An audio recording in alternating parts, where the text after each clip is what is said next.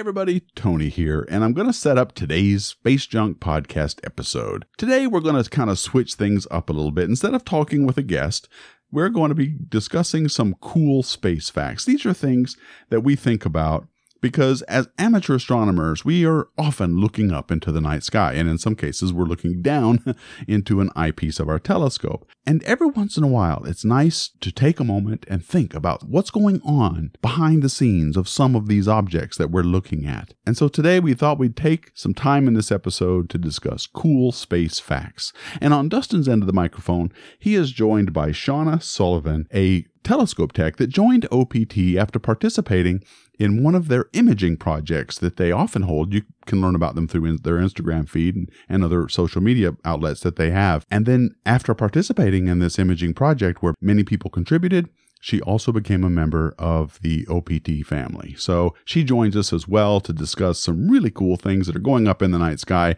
We hope you enjoy this episode. So let's get started. Hello, everyone, and welcome to Space Junk, a weekly podcast dedicated to the amazing hobby of amateur astronomy. Each week, we'll bring you interesting and fun discussions with an eye towards providing you with the latest information and advice on the tools, gadgets, software, and techniques for maximizing your enjoyment of the night sky. Your hosts are Tony Darnell from deepastronomy.space and Dustin Gibson from OPT Telescopes, a world leader in telescopes and accessories. Today's episode, we are going to talk about space facts. This is where, if you ever want to be the life of a party, and who doesn't, then we're going to give you some facts about space and astronomy that will make you very popular at the party. And everybody knows that there's nothing like astronomy facts to make you the life of the party. So you show up at a, at a party and go, hey guys, I got some space facts for you. And man, immediately you are the center of attention. I like how you yeah. can't even start saying it without without laughing, man. because everybody does that, right? Everybody yeah. brings their space facts to a party. Of course you do. I, you're, you're, just nobody. You're not going to get invited. You don't want to be a list if you don't have at least two or three cool space facts to like you know get the conversation started. So today, if you don't you have go. any, if you are one of those sad souls who do not have space facts handy, to take with you to a party, then this is your episode. we have got you covered. To a oh, party. like you're you're like, all right, guys, kill the music. Kill the music. I got something to say. Everybody, ding ding ding ding ding ding ding. yeah. And yeah, once you're ready to stand up and you've got the crowd's attention, this is what you'll need. over the party. Yeah, this is what you'll need. Did Let's... you know that the Earth's magnetic field is reversing? Ooh, that's right. oh is. man. oh my god. All so, right. so there so you we've, go. We've got some facts that we think are interesting. I know you do as well, Tony. Um, yep. But let's. Uh, what's going to happen is we're going to get halfway through our facts, and then we're going to turn it over to you and say, "Why is that?" oh, great.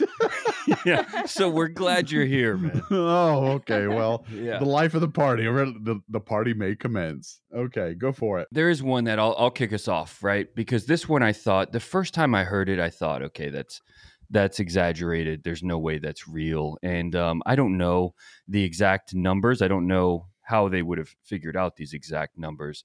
But let's talk about Saturn's rings for a second, right? Because if you're okay. if you're not interested in Saturn, I feel like there's part of you that may not be human. That's right. Because it's yeah. it's just I mean it's the jewel of the night bit. sky. It really yeah. is, right? And so awesome.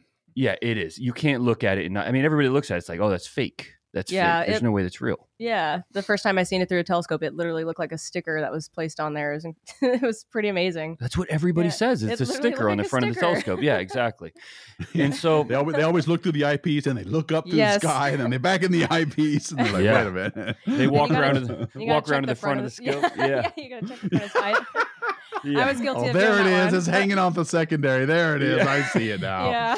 I knew it. So so let, this is going to make you think that uh, Saturn is even more fake, right? Because this is this is truly amazing. But so the ring span of Saturn is 180,000 miles wide. 180,000 miles. So that's big, but that's not what's what's amazing about it. I think that in itself is amazing, but what really truly makes it remarkable is the estimates of the thickness of Saturn's rings in almost the whole distance is roughly three stories tall, 30 feet.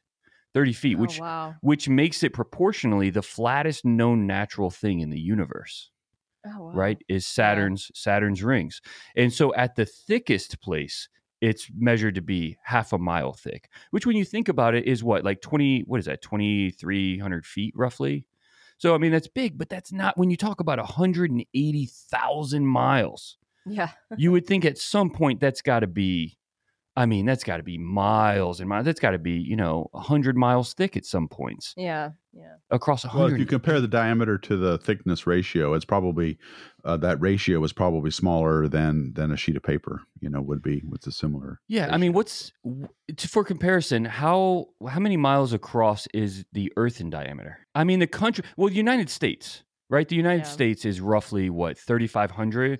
Yeah, about 3,000, 3,500 miles. Yeah. So you so think the Earth, about I think it- I think it's seventy five hundred miles in diameter. Have to look it up.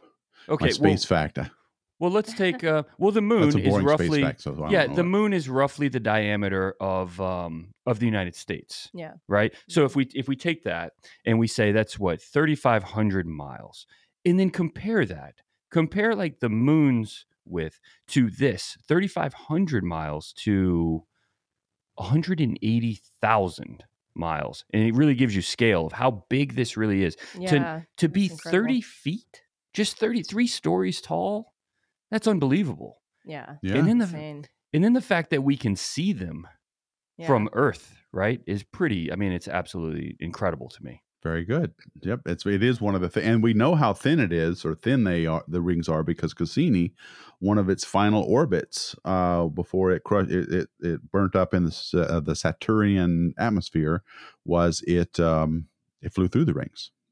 So we know how deep how and it was a surprise. A lot of people were surprised at uh, at the at the properties that not only that Cassini measured of the rings themselves, but that thickness. So you're right. It's uh it's very it's very i don't know if how unique it is but it certainly is in our solar system right to have something that large in diameter being that thin Yeah, and would so you say it was the thinnest natural what yeah, that's the fact that I got, uh, you know, online, which you, you can absolutely trust everything you read online, Tony. oh yeah yeah i, I know I, Yeah. I i do uh no fake facts here what but what Right, did you right, say right. it was the the, It the says thinnest the- natural yeah, proportionally, the thinnest natural occurrence in the universe that we know of, oh okay right, or, or the flattest, the flattest. Yeah, Okay. Wow. Well, I'm sure a lot of it is. Uh, I don't know the. I'm not a planetary scientist, so I don't know why they're so thin. But they. Uh, it has must have a lot to do with the for, not only the formation of Saturn, but its uh, magnetic fields and gravitational spins, or gravi- or gravitational uh, fields, or whatever it is you want to call it. They probably ended up sculpting it that way. Um, but you know, Jupiter also has rings, and uh, they're just very, very thin and wispy. They're not as. They're not as dense as Saturn's, but Jupiter also has rings I didn't know that Jupiter had I had didn't rings. know that either. and so does Uranus. And Uranus Yeah. has rings. Yeah, I heard. I heard of Uranus having rings. I didn't know about Jupiter. That's Mm-hmm. interesting. Yeah. So it's a so for gas giants, it's a pretty. I think it might at least in our solar system is a pretty common thing. But uh, yeah, I feel like Jupiter just has so many moons that you know you might. Jupiter well gets call it- everything, man. Yeah. Jupiter has all the fun, really. Has all the fun. Yeah. well, it is the big boy, right? It's the big boy on the block. I, and there's a lot of people saying that we wouldn't even be here if it weren't for Jupiter because it cleared out. It clears out a lot of comets. It clears out a lot of right. things that would otherwise hit Earth. So yeah, it's kind of like without the a Jupiter. Ear- Earth's bodyguard or something. yeah exactly that's right that's uh that's what one of the one of the ideas about that are so so what else you got what so what what, what other cool space fact do you have So first, I want to know. So I need you to describe to me and all the other listeners that don't know exactly what this is. So, what is a neutron star? man you, I, I, you didn't tell me i was going to be tested today Because so, you know yeah, all these things off the top of your head. well a neutron star is a remnant of a death of a much much larger star and they are sometimes um, uh, the what's left over from a, uh, a, a, a supernova explosion so what happens when a star dies and there's in the way it will die depends a lot on its its mass. But for very very large stars like blue giants and, and you know stars like Rigel uh, and and stars like that that are huge and burn very hot and bright will die in a supernova explosion. And they'll they'll do that. There's there's several kinds, but one of them is a core collapse uh, supernova where the core of the star collapses. It, it can no longer maintain the weight of the star because it's run out of fuel, and it collapses so fast that it explodes uh, most of its mass and then leaves behind a black hole. Uh, that's a core collapse supernova. And then there's other kinds of supernovae that one of the remnants is a neutron star. And as the name suggests, it is a star that does not any longer shine. It is a made entirely of neutrons. It's packed tightly, tight, tightly together. It spins very rapidly, lets out a lot of radio waves, and pulsars are rapidly spinning neutron stars. So the Crab Nebula, when you take an image of the Crab Nebula, that's a supernova remnant. At its center is a pulsar, and that pulsar is a rapidly spinning neutron star. And these things are very heavy, the, these remnants, and they don't shine with with uh, nuclear fusion. They they shine just from leftover heat. They're just embers of what's left over from the star, and so they glow, they shine uh, with uh, their leftover heat, and they are so densely packed together that you, I'm sure you've heard this in, in high school that one teaspoonful of it would weigh some ridiculous amount of millions of tons, right? So uh, they're very dense, and these neutrons are packed so tightly together that they reach something called a um, what's the name of that limit? Oh boy, that's where you where they're where they're so tightly packed. There's absolutely no space left over in between the neutrons, and that's called uh, well, I think it's called neutron degeneracy actually. And so that's that that that that is such a, a, dense packing of material that it's also very very heavy. And so that's what a neutron star is. It's like you knew where I was going with it. And, and first off, let me say, so you ask me oh, like, why do you ask me that question or you don't give me any heads up? That's why, right there, Tony, because you know. you just, I would have been like, oh, what's a neutron star? Well, have you seen the Crab Nebula? That thing in the middle of it. That's it. Like that's all I got, you know. But listen to that. That that answered beautifully answered. Beautifully answered. Oh, okay. All but right then. I have the uh, the high school fact that you were talking about because it is very interesting. So a teaspoon of a neutron star would weigh. Do you want to guess? Do either of you want to guess? It's like much, it's like millions of tons, isn't it? Yeah. How many millions? Uh, thirty-five point eight. Oh no, it's not that heavy. oh man, did I blow your fact? Oh no, it's only totally ten million. That. It's oh. only ten million tons, man. I mean, you could pick it up, right? Okay. yeah. 10 million tons a and a ton yeah wow it, God, that's incredible that's, i mean a teaspoon it would have to be one hell of a teaspoon. Yeah. I'm more okay, impressed so, by the teaspoon. Yeah. To be honest yeah. with you. Well, yeah. I, I want to know about the guy who goes up there and grabs that teaspoon, right? And they know that. They always do that with teas. Like, who thought that was a unit that would be worth? Well, I guess it's because we can all visualize a teaspoon, and we know a teaspoonful of this will weigh this many millions of tons.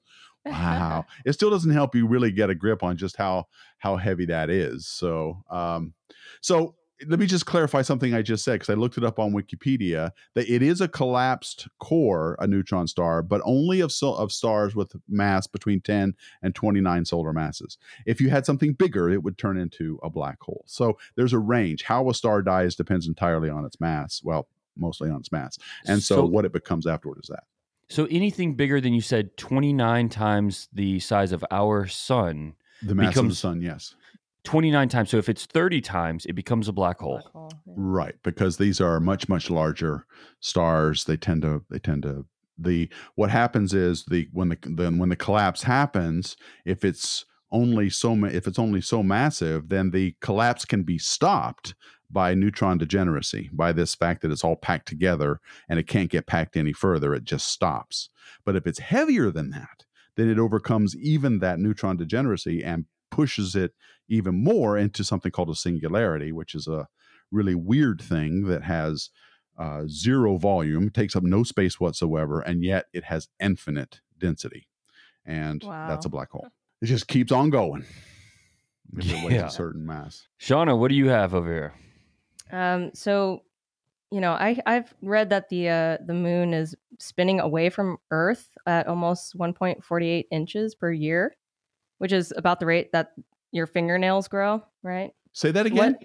The moon is actually spinning away from the Earth at 1.48 inches per uh, per year. Yeah, that's right. That was going to be one Yeah. of my facts. That's Oh, right. was it? that- So hold on. Yeah, that's how cool that fact punch. is. Two of us independently came up with it. So you're really going to shine at this party, folks, if you talk about this fact. So the moon is getting further from the Earth each year. That's, that's Yes. yeah, each year. So why would that be? Why wouldn't it get closer since they both, um, you know, are pulling on each other? Are you asking me? Yeah, Oh, okay. Oh, okay. I thought you or were talking to Shawna, whichever one of you Yeah. has the answer. I don't Go have the for it. answer actually.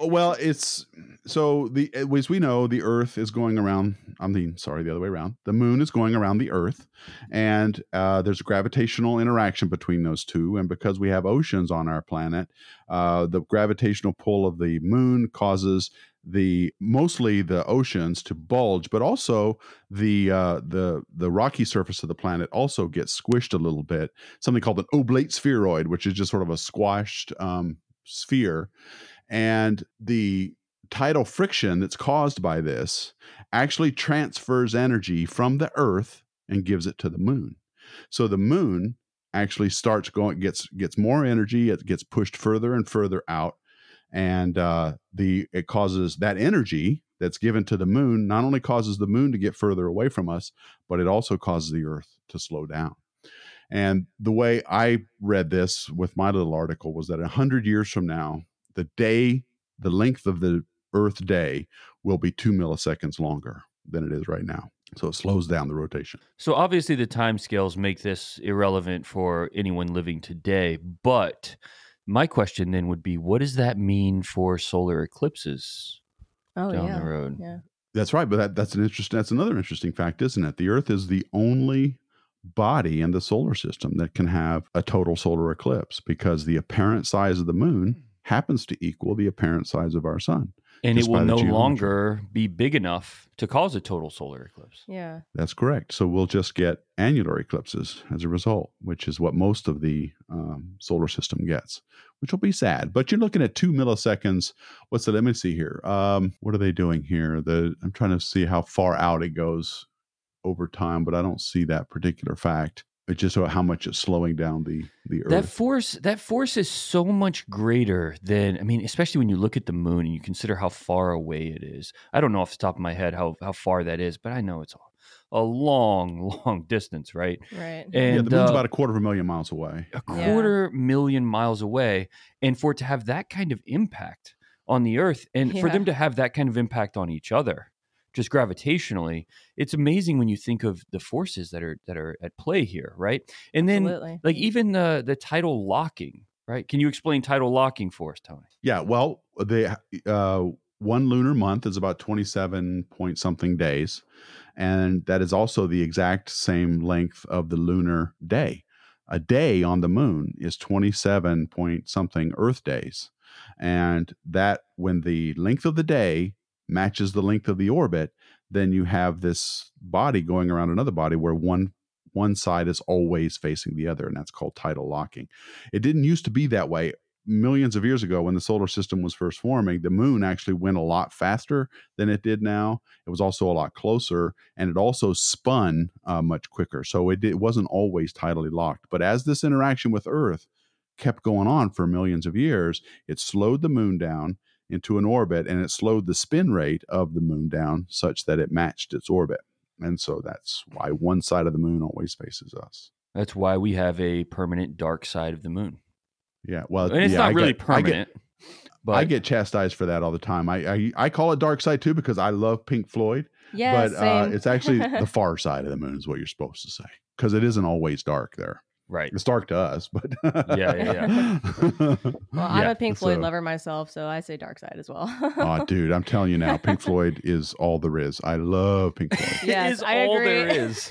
That's right. In the beginning, there was Pink there Floyd. was uh, Pink Floyd. That's right. yes. Wow. Yeah. That, So I- that album. well, I was grew up in. Planetaria. I mean, I was in high school. I was in Planetaria since I was like 18 years old. And man, back in the day, this is way before your time. Laser shows were huge on Friday nights, and and you, you went to the planetarium, you got yourself some joints, and you you listened to either Dark Side of the Moon or you listened to The Wall or whatever it was, and they'd play the whole album, and you'd sit there and smoke a joint in the planetarium on Friday night, and that's what that's just what you did in the seventies and eighties. That was And, uh, uh, Friday night, huh? That So was did- Friday night. so you never had the chance to listen to like any good music. Oh, dude, That's Oh, messed up. oh. Well, I'm, I'm sorry. I'm sorry that we have to cut this short. I can't. I can't hear you anymore. Uh, I agree. I thank gotta you all for up and walk joining away. good music. Oh my. Let's don't even. Well, so okay. What's good no, music? we only listen to excellent music. That's why. That's, Pink Floyd is that's right. excellent. Thank you, Shawna. Okay. Yes, Okay. thank you, Shawna. Incredible Excellent. All right. musicians. If- So so it is uh it is the far side of the moon. I stand corrected, not the That's dark right. side of the moon. I do it. That's all right. I do it too. Fuck them. Yeah, I agree. I don't care.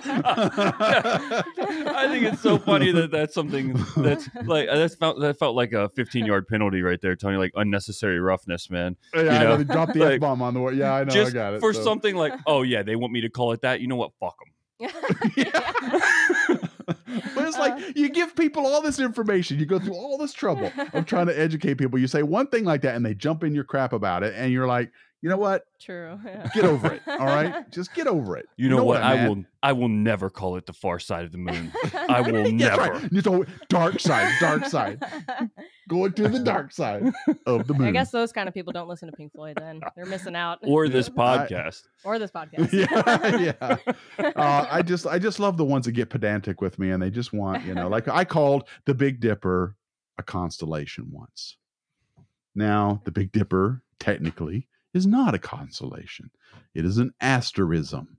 Mm. And I was like, "Shut up! Just shut up! It's a constellation." you know, I don't want to. It's part of the Ursa Major constellation. You're the best science communicator ever. You know, you know what? Just shut up. You know, just shut shut your mouth. That's right. Oh yeah, I get real far with the kids. They all love me. oh my god. How stupid are you, man? Yeah, yeah. I will never. Just shut your mouth. just, just. oh my it. Just god. over there. Get out. Get out of my star party. You Where leave? where are your facts, man? Give us something good. Well, okay. One of them was the moon. Just what Shawna said about the moon, that it was actually uh, getting further away from us, and the Earth was Oh, slowing you can't down. ride that one. She already Um, did that one. You got to show up well, with okay, but I but I'm gonna I got to put an addendum on there, and I don't I, I don't even know if you guys know this, but I did not know this was a thing. This isn't a real fun space fact. You're not going to get late at a party at this, but did you know that October fourth is Observe the Moon Day or something? Did you guys know that? That is International Observe the Moon Day. No, didn't know it? that. It's Many called International, International Observe the Moon Night. It's on October 5th. I'm only bringing this up because we're talking about the moon. And Yeah. apparently, what you do is you can go to an event all around the world. There's a couple here in Florida. And I guess what you do is you go look at the moon on International Observe the Moon Night. Mm. And it happens to coincide with something else I didn't know existed, which was World Space Week, which is October 4th through the 10th. Did you guys know that? No, No. no, I, had no I didn't either. I didn't know any of the stuff was going on. So these are parties that you can go to, folks, where your facts will actually make a difference. Maybe I don't know. We'll That's see. true. Now there's a venue to bring these facts to, Yeah. Th- that's yeah. right. That's where you won't destroy the party. yeah. Okay, well, staying close to Earth. Then my fact is this: the one of them anyway is the Earth's magnetic field reverses periodically. And we are about to enter into it. All the signs are pointing to a, another reversal happening now. And for those of you who don't know, the Earth's magnetic field is hugely important to life here on Earth because it protects us from all the solar radiation, not all of it, but most of the deadly solar radiation. It certainly protects us from all the solar storms that hit us. And it is rotating, it is shifting. The north, you know how you get a magnet or you look you look at a compass and you see the north, uh, the compass points north. Well, over the course of the next, oh, I don't know, 11,000 years or so, it's going to slowly start to move further and further away from north. And what happens is the Earth's core, the iron in, the in the molten center of the Earth, is magnetized. That's where the magnetic field comes from. It's called a magneto, and it's swirling around in the center of our Earth. Well, some clumps of iron start to swirl around, and their magnetic, their little magnets, because iron is a very magnetic material, starts to point the other way. And if enough clumps in the molten core of the Earth start turning the other way, it affects the entire planet's magnetic field. And it doesn't happen quickly, it happens over the course of about 11,000 years. But it, well, past flips anyway have gone from 1,000 to 11,000 years. But the thing about it is, as it starts to turn, as it starts to flip, the strength of that magnetic field starts to go down, and that's where we're vulnerable. It during a reversal, the strength of the magnetic field gets not only confused, where there's lots of different north and south poles pointing everywhere, but they get weaker as an overall strength. And that leaves us pretty vulnerable to a lot of things from the sun. So Yeah. it's a pretty scary time, uh, those 11,000 years. yeah, there will be uh, no northern lights. No northern lights Uh, during that period.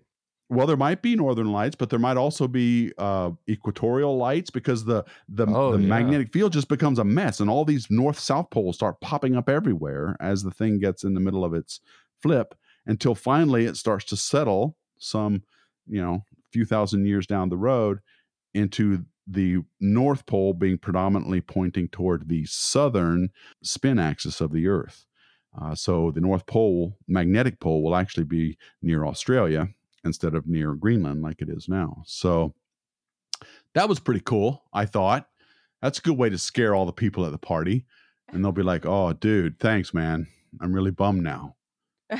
Yeah, so as it gets weaker, the protection that the Earth has from the sun, right? Because the sun is tr- constantly trying to kill us Right. all the time, yeah. and so I mean that's that's that's It's a what causes actor. that's what causes the northern and southern lights. Correct? Is the sun trying to kill us? Yes, that's exactly right. All these charged particles zooming out of the sun collect in the North North Pole, mostly the North Pole, and the South Pole Yeah. as well. No matter where it hits the Earth, magnetic it- field. the Earth grabs it and pushes it to the poles. hmm no matter Yeah. where it is. And so it all collects there and then lights up the sky. But if yeah, the glows.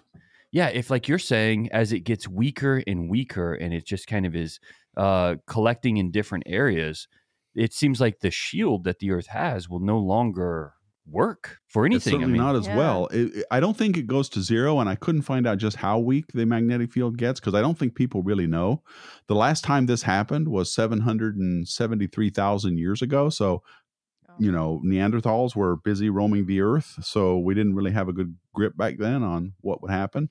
But it, yeah, it gets weaker as a whole. And how much weaker, I don't think anybody knows. But that's a, that'd be an important thing to know. yeah. And they're That's saying though that that magnetic field reversal, the one that happened 700 and something thousand years ago, uh, actually took Mm. twice as long as as as as many others. Like it took 22,000 years. Mm. So these things can take a really really long time. How how is that information gathered? I can't I can't imagine yeah, how ha- yeah. Um, mostly uh, from well, the magnetic field strength of the Earth is measured with magnetometers that are in satellites in orbit. but that's So- current. That's current information. So how do they know what it was? stuff. Yeah. How do they know what it was 700,000 years ago? Well, I think um, I don't know what Really kind of magnetic. magnets. Yeah. yeah, I think I, I don't know for sure, but there's this there's this field of study called uh, paleo uh, climatology or something like that, where you can it's what they use to figure out what the gases of the atmosphere were were all these hundreds of thousands of years ago.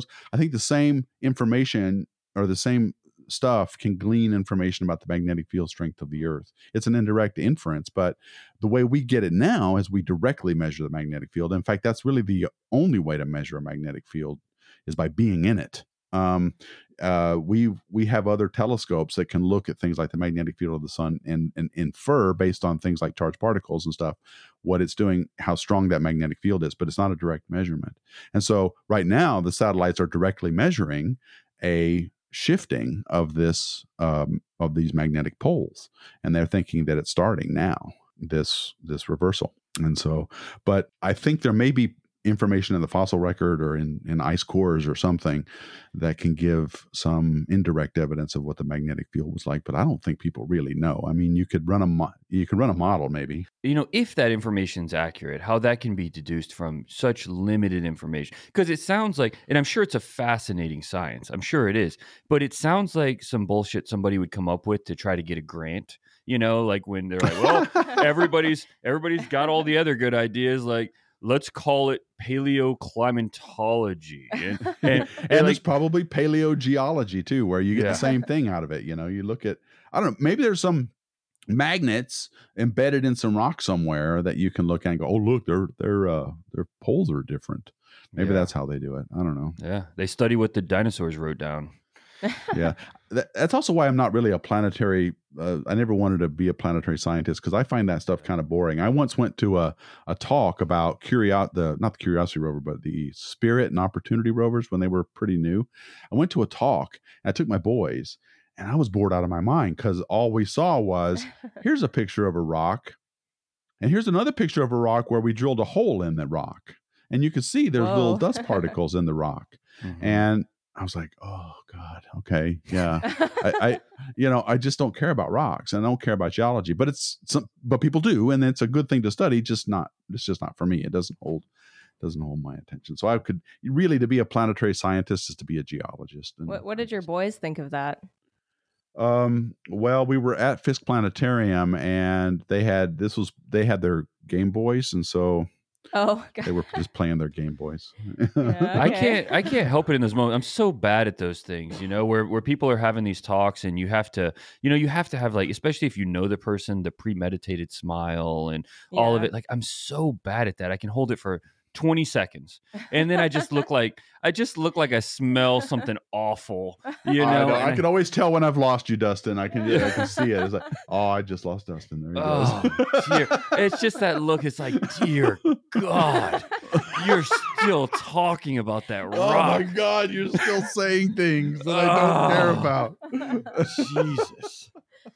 All right, I got another fact, man. I got another fact. Okay, this let's one, hear it. This, this one is uh, pretty, pretty impressive. This one really is. Um, oh, good. the sun, right? So our our star, the sun, outputs more energy in one tenth of one second. That's not a lot of time.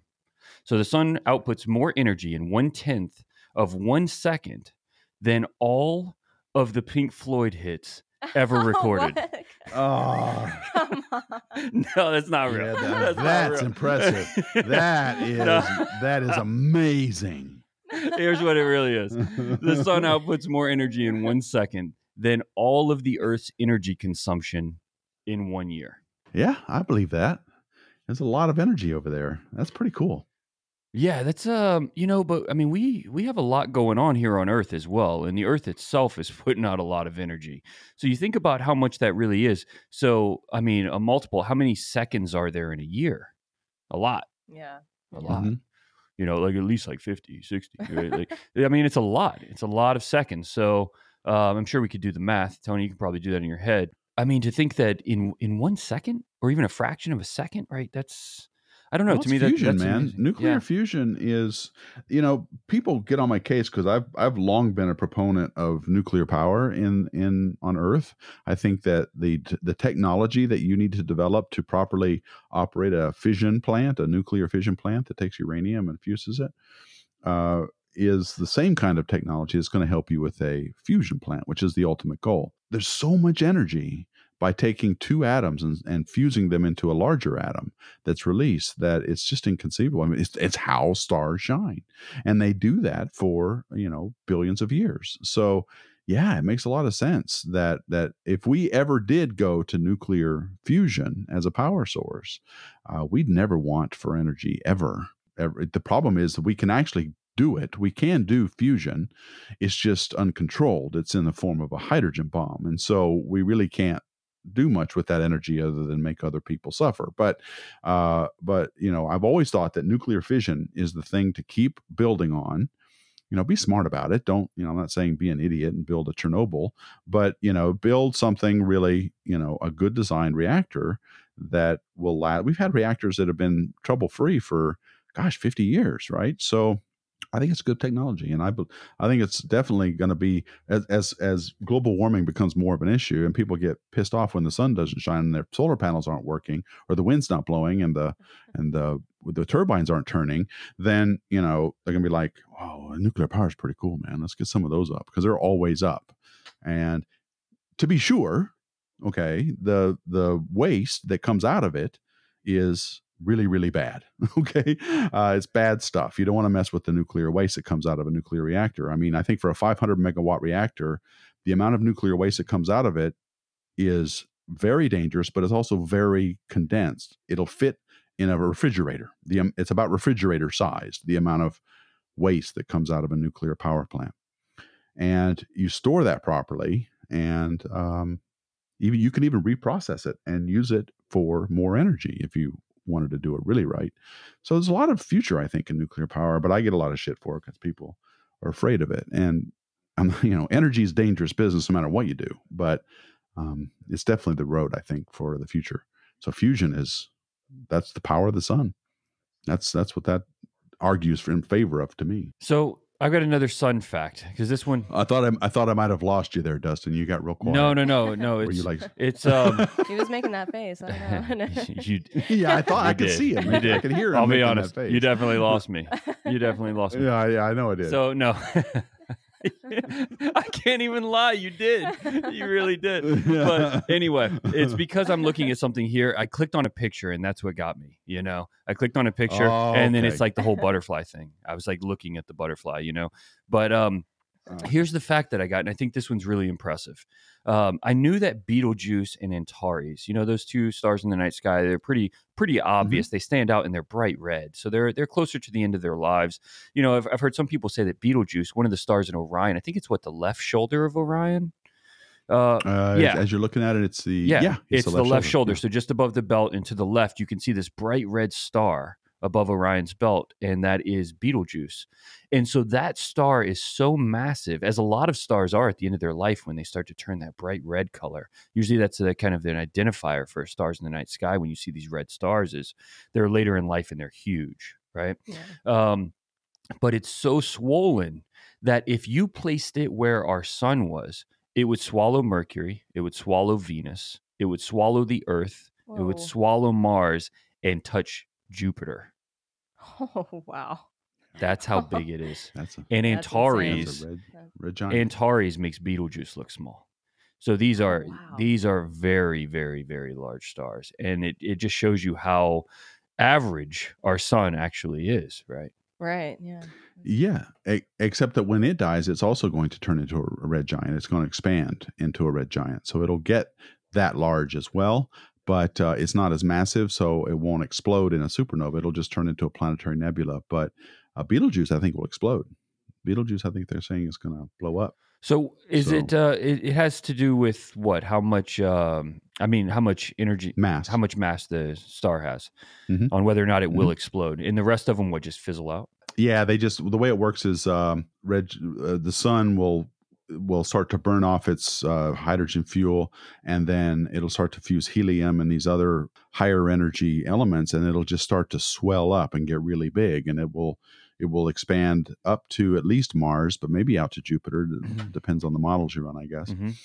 And then it will just keep expanding. It'll the outer envelope will be sort of just shed. It won't explode. It'll just be left out into the into the solar system, and it will look a lot like um, you know the Ring Nebula, for example. That's what that's what that that is an image of the sun in our future. That's what the sun will do. It'll just poof out into this ring kind of planetary nebula, and it'll leave behind a white dwarf star, which is uh, another very strange thing. Very similar to neutron stars, they're just not as big. They're about the size of a of a city, I think, maybe a New York City or something. It's also neutron degenerate, so it's got all this mass issue and all that kind of stuff. Yeah. But the white dwarfs are what the sun will. So it'll be a remnant that our sun lets out. So You know, I think that it'll be beautiful. It'll be beautiful, but it won't be an explosion.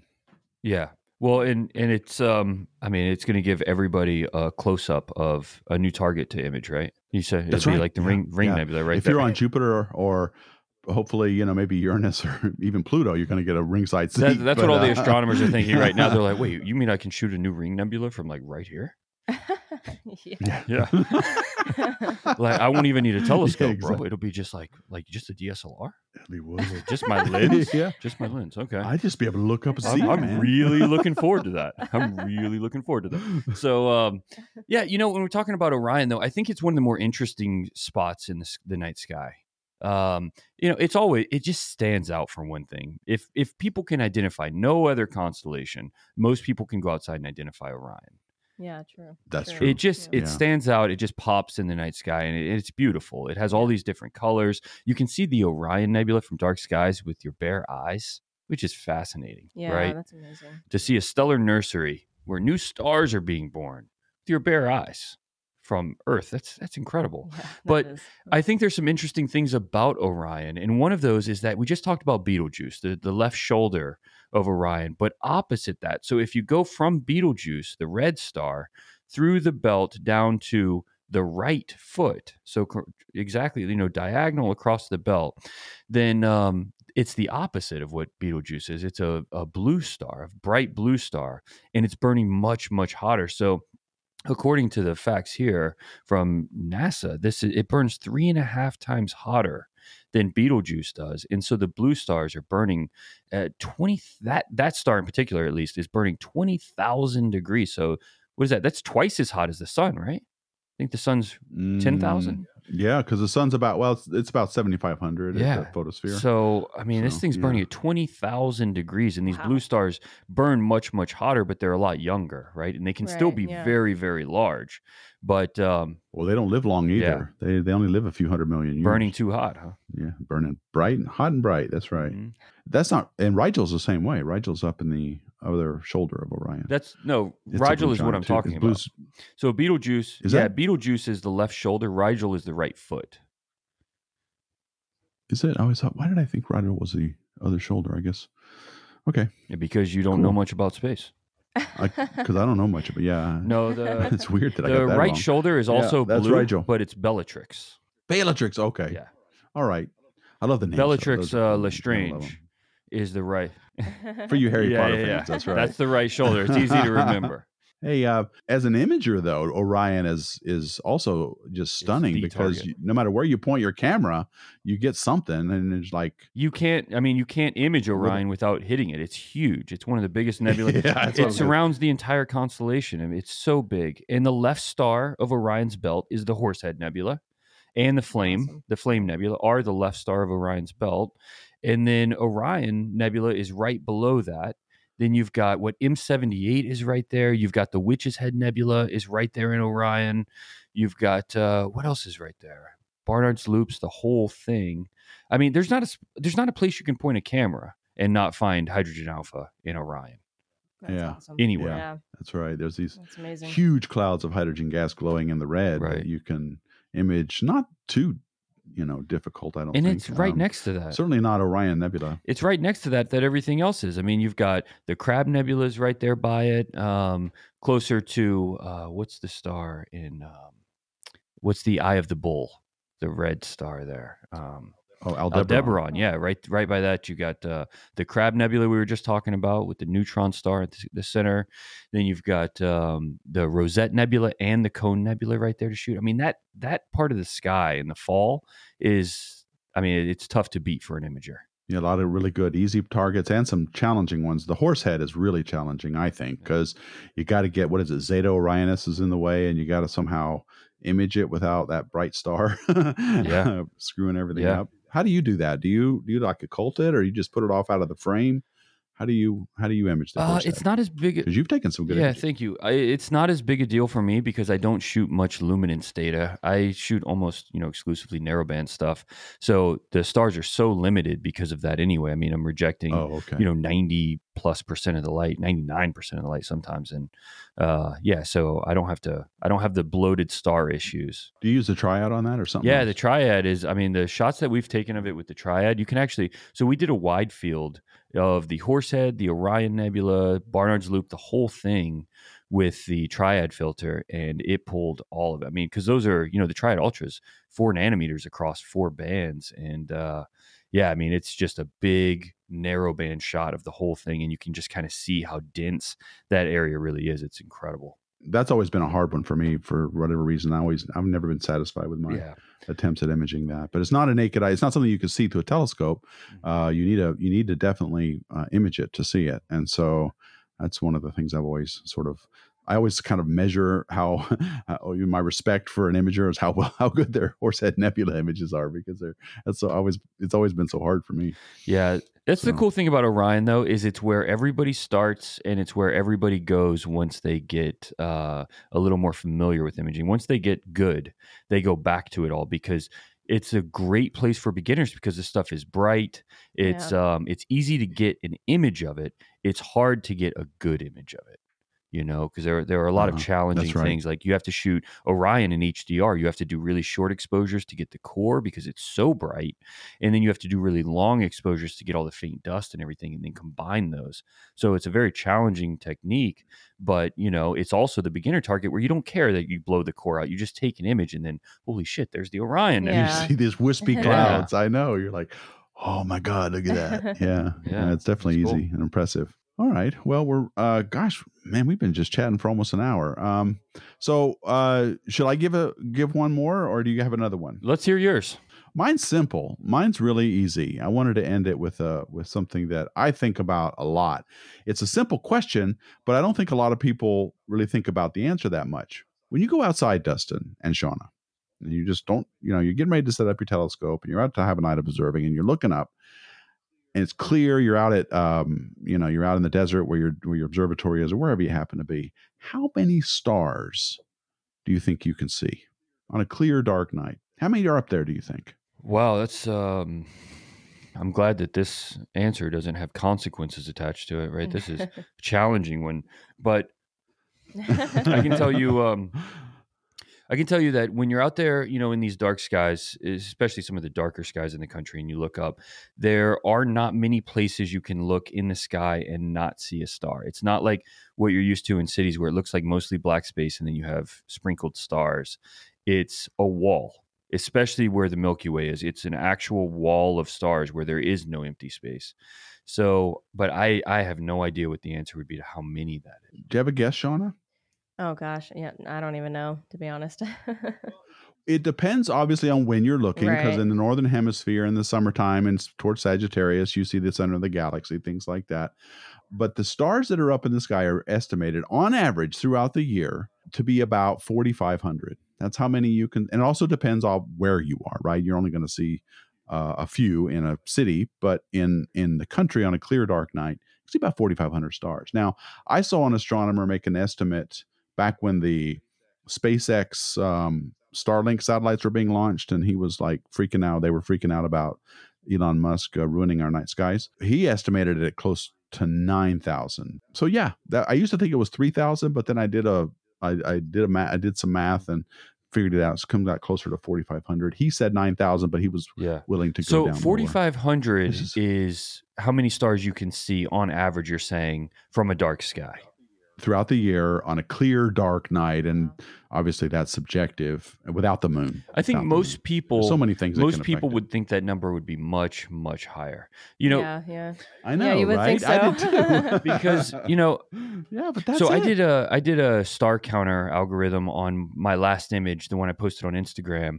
And if you look at so I, I did posted like five of them. There's the narrow band, but the second or the third image is just the luminance data with the color data added, and you can see the entire image is just stars. Right, it's just stars, and this is one very small section of sky, and it counted eighty-eight thousand stars in that one image. In that Oh wow. Right, but you have to remember you're collecting photons over. Oh a no long no no period no! I and agree. I'm and saying I think that's why people would assume the number would be so much greater. Oh yeah, yeah, yeah. Just just you know just uh common sense would say, oh, I 10,000, 20,000 stars. I bet I can see a million. Well, maybe you can only see But- 3,500. yeah, with your sad glasses on and your old man eyes. Well, that's just sad. but I thought that was Yeah. pretty cool. It's it's a good way to kind of visualize, you know, numbers, right? That's about four, five thousand.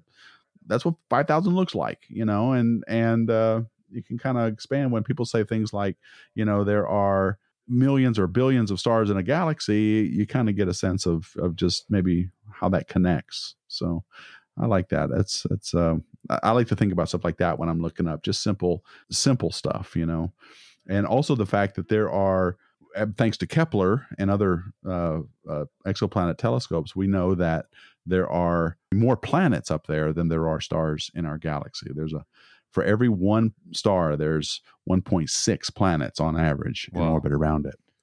So that's uh that's that's neat to think about too. Yeah. Have either of you been to a sky dark enough to see the Andromeda Galaxy with your bare eyes? Yeah, a couple times. Rocky Mountain National Park, I saw it. I don't think I've seen it yet. Um, You haven't. Mm, no. It, what's so. amazing about it is how big it is. Yeah. You know, when you can see it up there, it's just you know you think about it. It's it's what six full moon diameters is how wide that thing is, and so Jeez, you think like I'm looking for this about three this degrees. tiny dot that's going to be out there, and you're not. Like it's a huge looks like a huge tear across the sky. Like it's Yeah. it's big. It's not at all like this tiny thing. That's crazy. Yeah. yeah, I still need to see that. Uh, You go? Do you go to Landers? That's where your observatory is, right, yeah, guys? Landers isn't the darkest place, but uh, yeah, it's that's where some of the observatories are.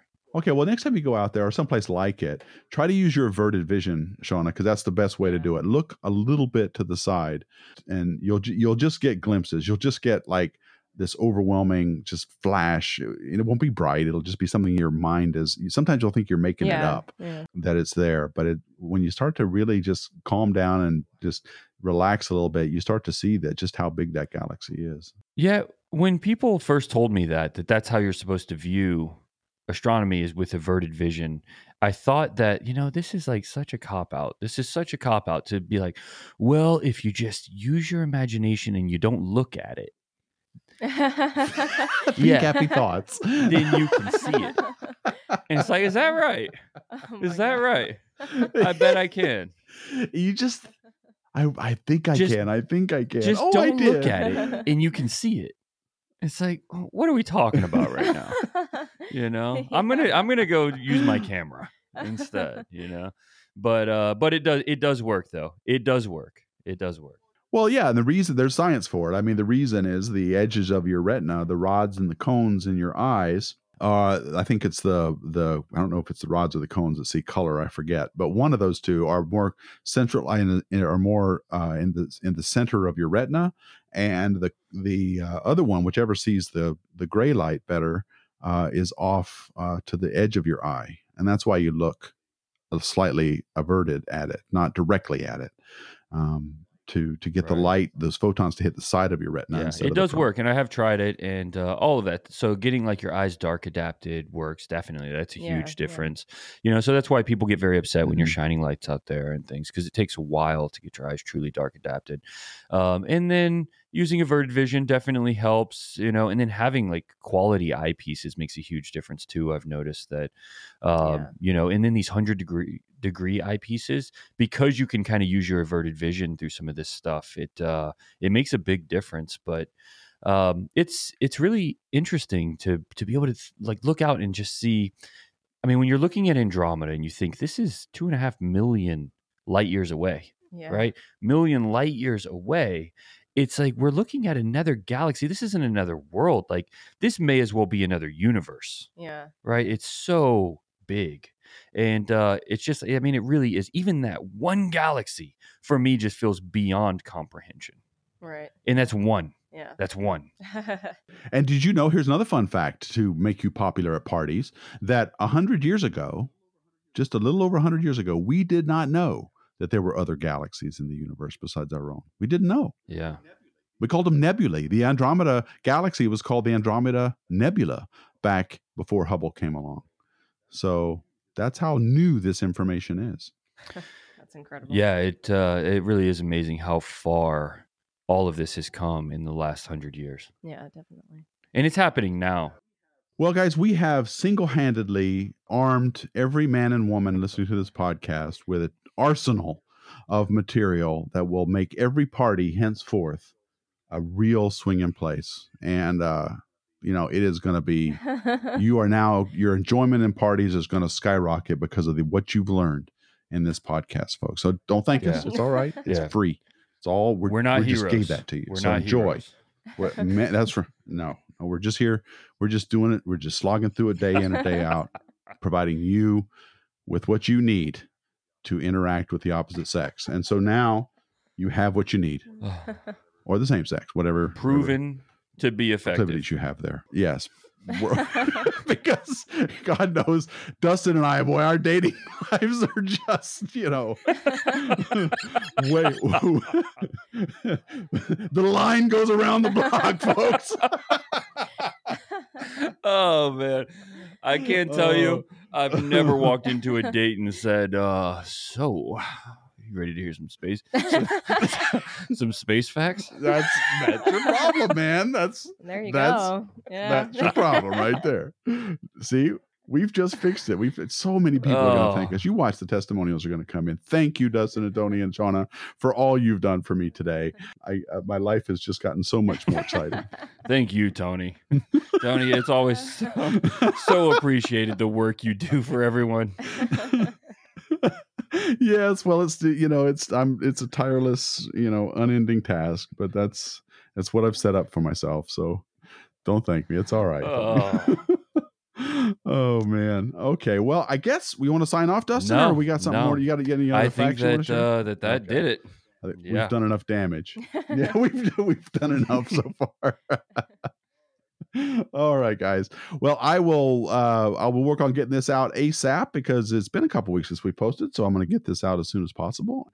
Uh, on behalf of Dustin and Shawna of OPT Telescopes, I'm Tony Darnell. Thank you so much for listening, and as always, keep looking up. Space Junk is produced by Deep Astronomy and sponsored by OPT Telescopes in Carlsbad, California. Please visit our website at spacejunkpodcast.com. Also, please send any questions and comments or ideas for new episodes to spacejunk at deepastronomy.com.